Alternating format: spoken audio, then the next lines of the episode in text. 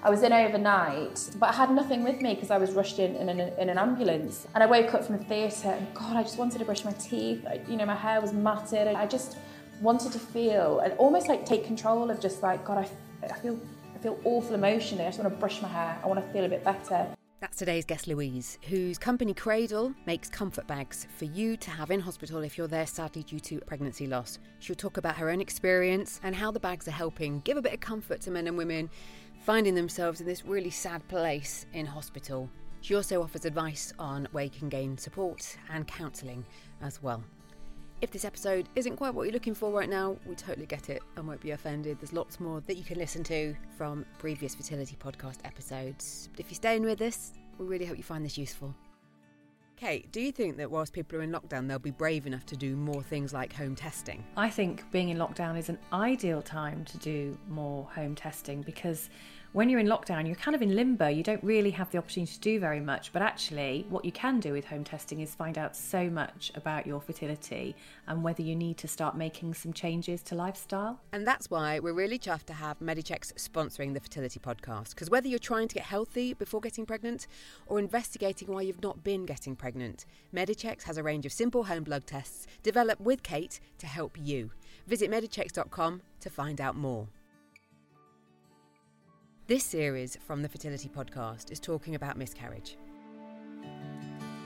With staggering numbers of people affected daily by this, there's still a silence around it, feelings of shame. Along with the grief, there is the physical impact of loss, and we wanted to explore this further over the coming weeks, with a number of conversations from experts as well as people who have been through it. Unfortunately, there are so many reasons why miscarriage happens, whether it be genetic or placenta problems, infection or long-term health conditions you may suffer from, or sometimes we just don't know. We hope that by talking about it in this way, you will know that there is support and guidance available for you from groups, experts and organisations. To find out more about the support available, visit thefertilitypodcast.com/miscarriage, where there will be listings to the range of organisations available, as well as all of these episodes. Welcome to another Meet the Makers episode of the Fertility Podcast. This is where we try to highlight the good that comes out of the bad, I suppose. And as our next guest actually so amazingly said, the purpose from the pain. We're going to be speaking to Louise Zeniou, who has created something called Cradle. And Kate, did you find Louise? I did. I found her on LinkedIn, yes, and was just like, oh, really interested in this. I'd not heard about it. I thought this sounds really innovative. She was obviously doing a lot of work with hospitals and other organisations. I thought this is something that we need to find out a bit more about. So Louise will explain, but in essence, having gone through her own pregnancy loss, she has created this brilliant care package, a comfort bag that men and women get in hospital, that moment where it all goes wrong and they need a toothbrush or a hairbrush. So here she is to tell us more about what she's doing. In 2015, I got married in January and we wanted to try for a baby very quickly. I think I was like 34, 35. I knew I wanted a baby. And I'd had a coil for 10 years. So of course, I went to the appointment to have my coil removed. And then I had a 6-week period, which I thought was a period, and actually it wasn't. I must have got pregnant within 2 days of having the coil out. And it wasn't, it was an ectopic pregnancy. My husband said to me, "You're not well." And I was like, "I'm fine. There's nothing wrong with me at all." He said to me, "I think you need to phone 111 or we need to go to a hospital." I was like, "No, I'm fine." So I phoned 111 to appease him. And they said, "Go down to your GP on call centre because you've got bleeding." And anyway, so went there, had an assessment, and they said, "You're pregnant." I was shocked. I don't know why I was shocked.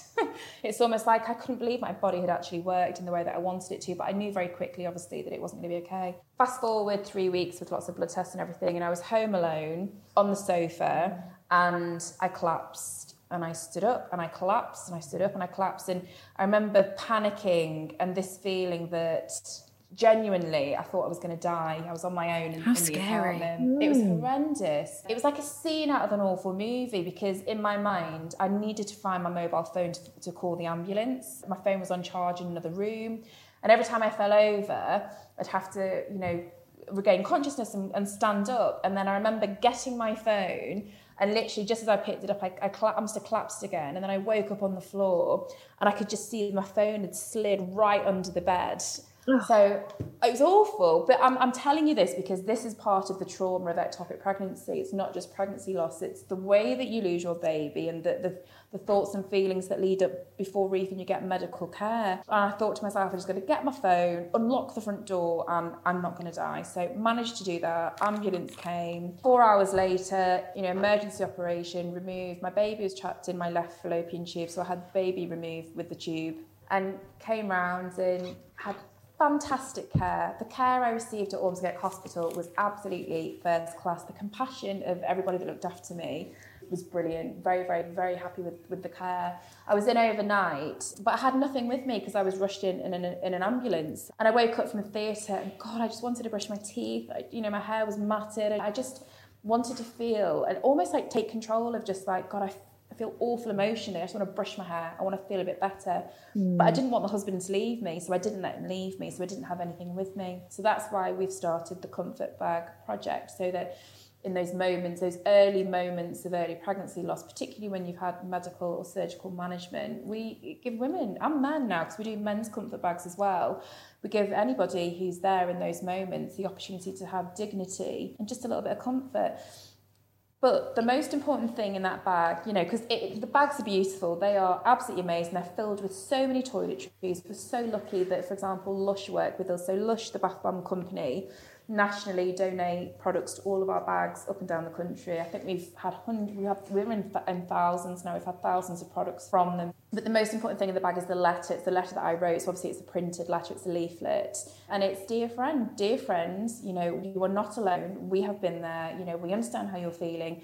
Everything you feel and whatever you don't feel is normal. You know, if and when you are ready, if you ever need us, we are here to support you. You know, find us on Facebook, Twitter, Instagram. Here's our groups. You know, here's my email address, because some people will not be on social media. Some people can't bear to be on social media during, you know, pregnancy loss or infertility. So the idea is that, and my objective is that, before women and families are discharged from the NHS, that they will have our leaflet. They are signposted as part of the discharge process, so that they can access the peer support that we provide. But also, once somebody contacts me, I will then understand where they live locally, and then we will signpost to their local community in terms of support groups, you know, be it to the Miscarriage Association or be it to SANS, for example. Anywhere that there is pregnancy loss, baby loss support, we will make sure that people can find those avenues. That's the reason behind it, really, and why we're doing what we're doing. That sounds like an amazing resource that women have just at the time that they really need it.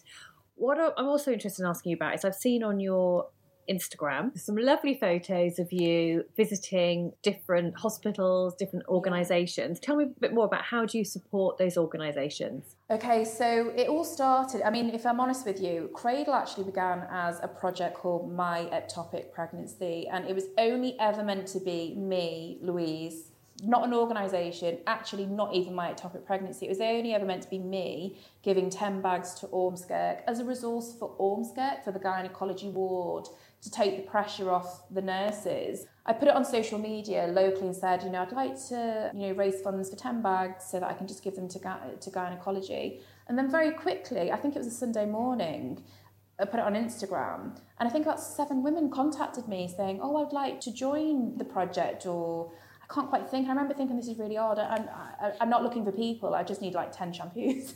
It was literally that basic.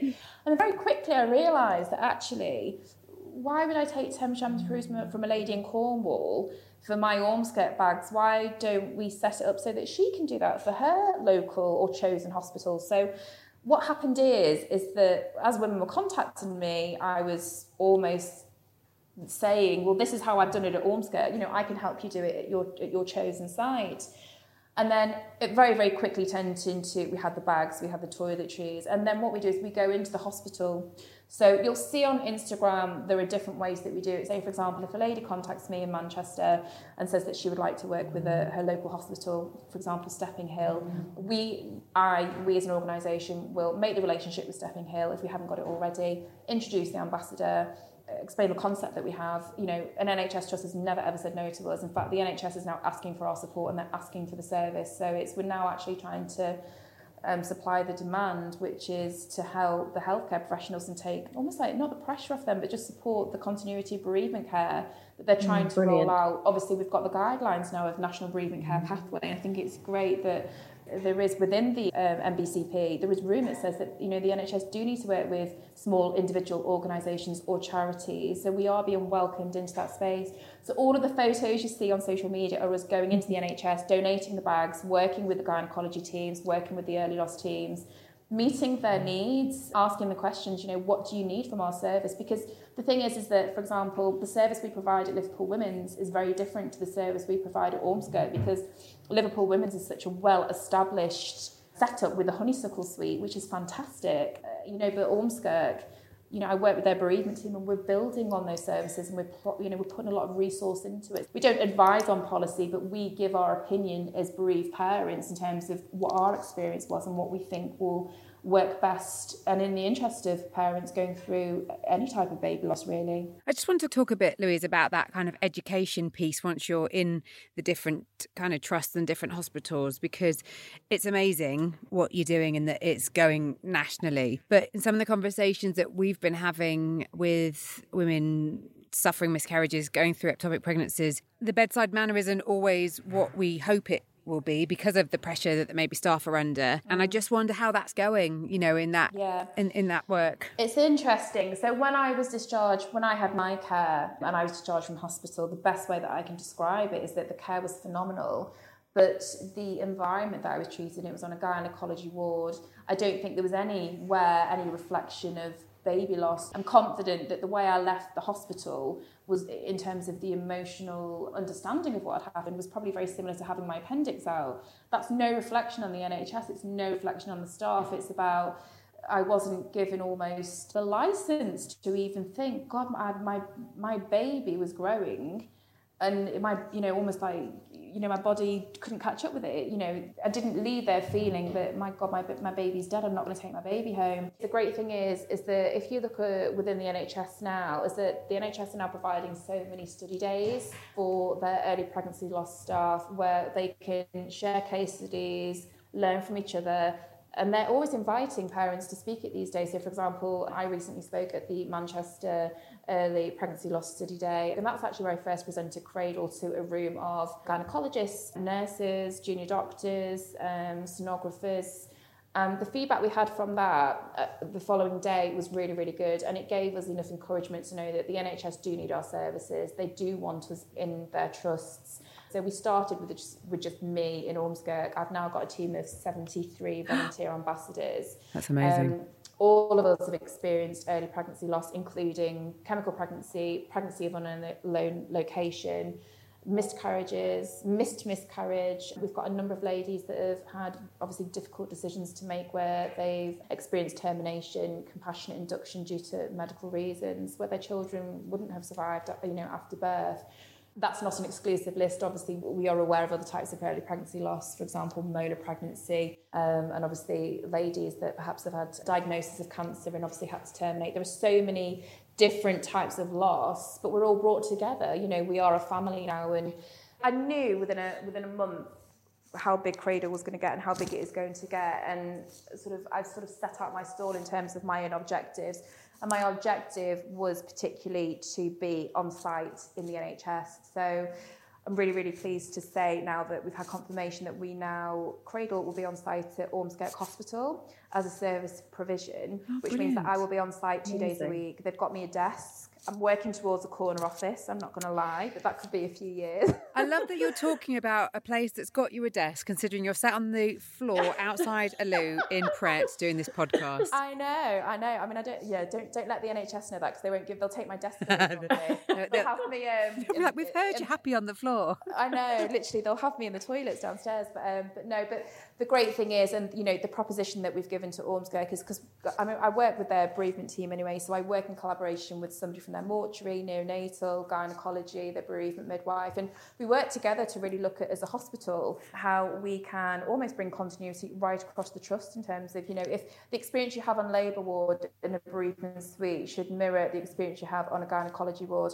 I'm so excited to say that the gynae ward has just been remodelled. There is a bereavement room in the gynae ward. There's a bed for partner, so dad or same-sex partner or companion. And we're plugging a lot of our resources into making that room, you know, for, I mean, the losses are up to 16 weeks in there. And it's going to be, you know, a very, very difficult time. A memory-making environment. We will have our bags in there. We'll make sure that our, because we collaborate a lot with Aching Arms, with 4 Lewis, with lots of smaller independent charities. And me personally, I make sure that I bring all of those other charities into whatever I'm working on to make sure that all of those things are available to bereaved parents if they want them. We don't push these things on them, but we make sure that they are there, really. But with the on-site work, so what it means is that every Friday and every other Monday, I will be on-site in the NHS. The staff will be able to pop down and see me if they need a coffee, if they need to run through any case studies. But more importantly, you know, we're there. So Friday is the gynae theatre list. And it means that I can be there if any of the parents want to talk to me at their bedside for a couple of minutes, or if they want to meet me, they're very welcome to. I'm not a counsellor. I work in business development. I was just about to ask about the kind of duty of care side, because it's definitely something that in my work doing this podcast, I'm a former patient like you, and as the podcast has grown and people have reached out more, there is that feeling that you want to do as much as you can. But obviously what you're talking about is signposting people on to the people that are qualified, aren't you? So currently, so at the moment I signpost to, so if we look at my particular hospital, I signpost to, there's an amazing organisation called Lighthouses Therapy Services who offer funded therapy during their baby loss weekends. It's 16 hours therapy, so they're fantastic. I did the retreat myself. It hugely helped me. And so we make sure that we signpost any of our parents or grandparents to Lighthouses. And then we're very fortunate in the Northwest. There's a lot of counselling services with very short waiting lists, which are funded or for a small donation.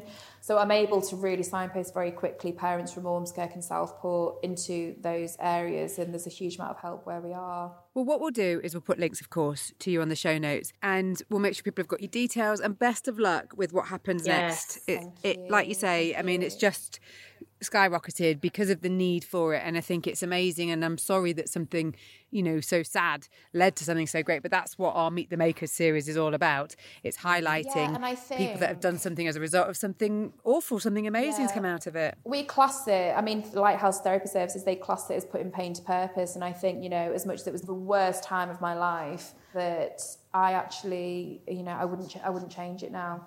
I don't believe potentially that everything happens for a reason, but for me, it's brought me to this, and it's brought me all of these amazing people that I'm very lucky to call family. And it's, you know, I've met so many people doing this job and talking to you guys as well. So thank you so much for being interested. And, you know, we'd love to talk to you again next year so that you can see in terms of the growth and what's going to be happening. We have massive plans. So we'd, you know, it'd be great to see if they all happen, really.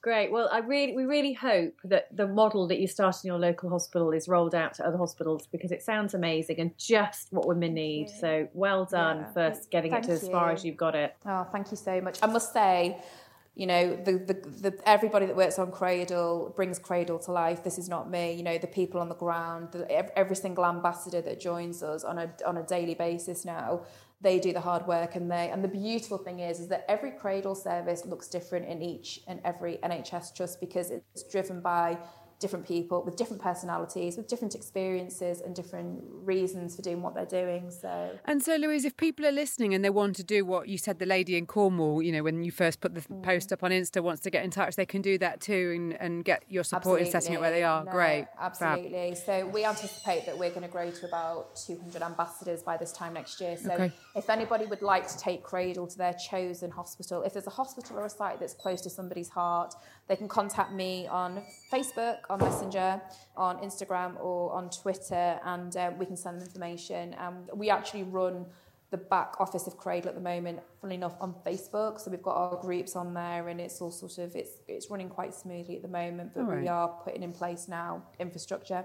Our main goal, to be honest with you, we're actually looking now at our in-house counselling service, so that's what we're going to be looking at for next year. So we've already got a team of counsellors that are actually Cradle ambassadors. They're all studying, and by next year they'll be qualified, and then we will be funding their services in the NHS. So that's the overall plan, to be able to offer an in-house counselling function on site on the day that somebody leaves hospital, so at least then they know who their counsellor will be. That's Brilliant. Our ultimate goal, really. Great. It's really exciting. Well, look, best of luck with it all. We will keep in touch. We'll put all your details so everyone can get in touch with you as well. Thank you for talking to us, and you better get out of that loo. Go and get yourself a brew.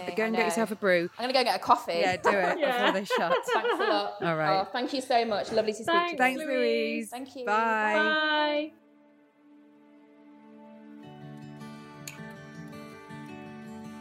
Wow, that is a lady on a mission, isn't it? 100%. And not only that, how dedicated is she, talking to us outside a toilet in a coffee shop? God love her. Oh, and we'll share that picture. Thank you, Louise, so much. And as she was saying, you know, she is running a business alongside the work she's doing for Cradle, but massive ambitions. And we'll put all the details in the show notes. If what she said has struck a chord with you, and like Louise said, if there's a hospital near you that's close to your heart and you would like to support them with these comfort bags, then check out the show notes for this episode with all her details, and do get in touch. As always, thank you for listening. Be sure to rate and review the podcast in your favourite podcast app and get in touch. You can follow me at Fertility Poddy and me at Your Fertility Journey. And if you are also a maker, if you're someone who has been through something on your journey to parenthood, whether you've had success or not, but it has, as a result, created you to create something else, to make something different that you want to do to help others, we'd love to hear from you. You can email us info@thefertilitypodcast.com. Thank you, as always, for your support, and until the next time.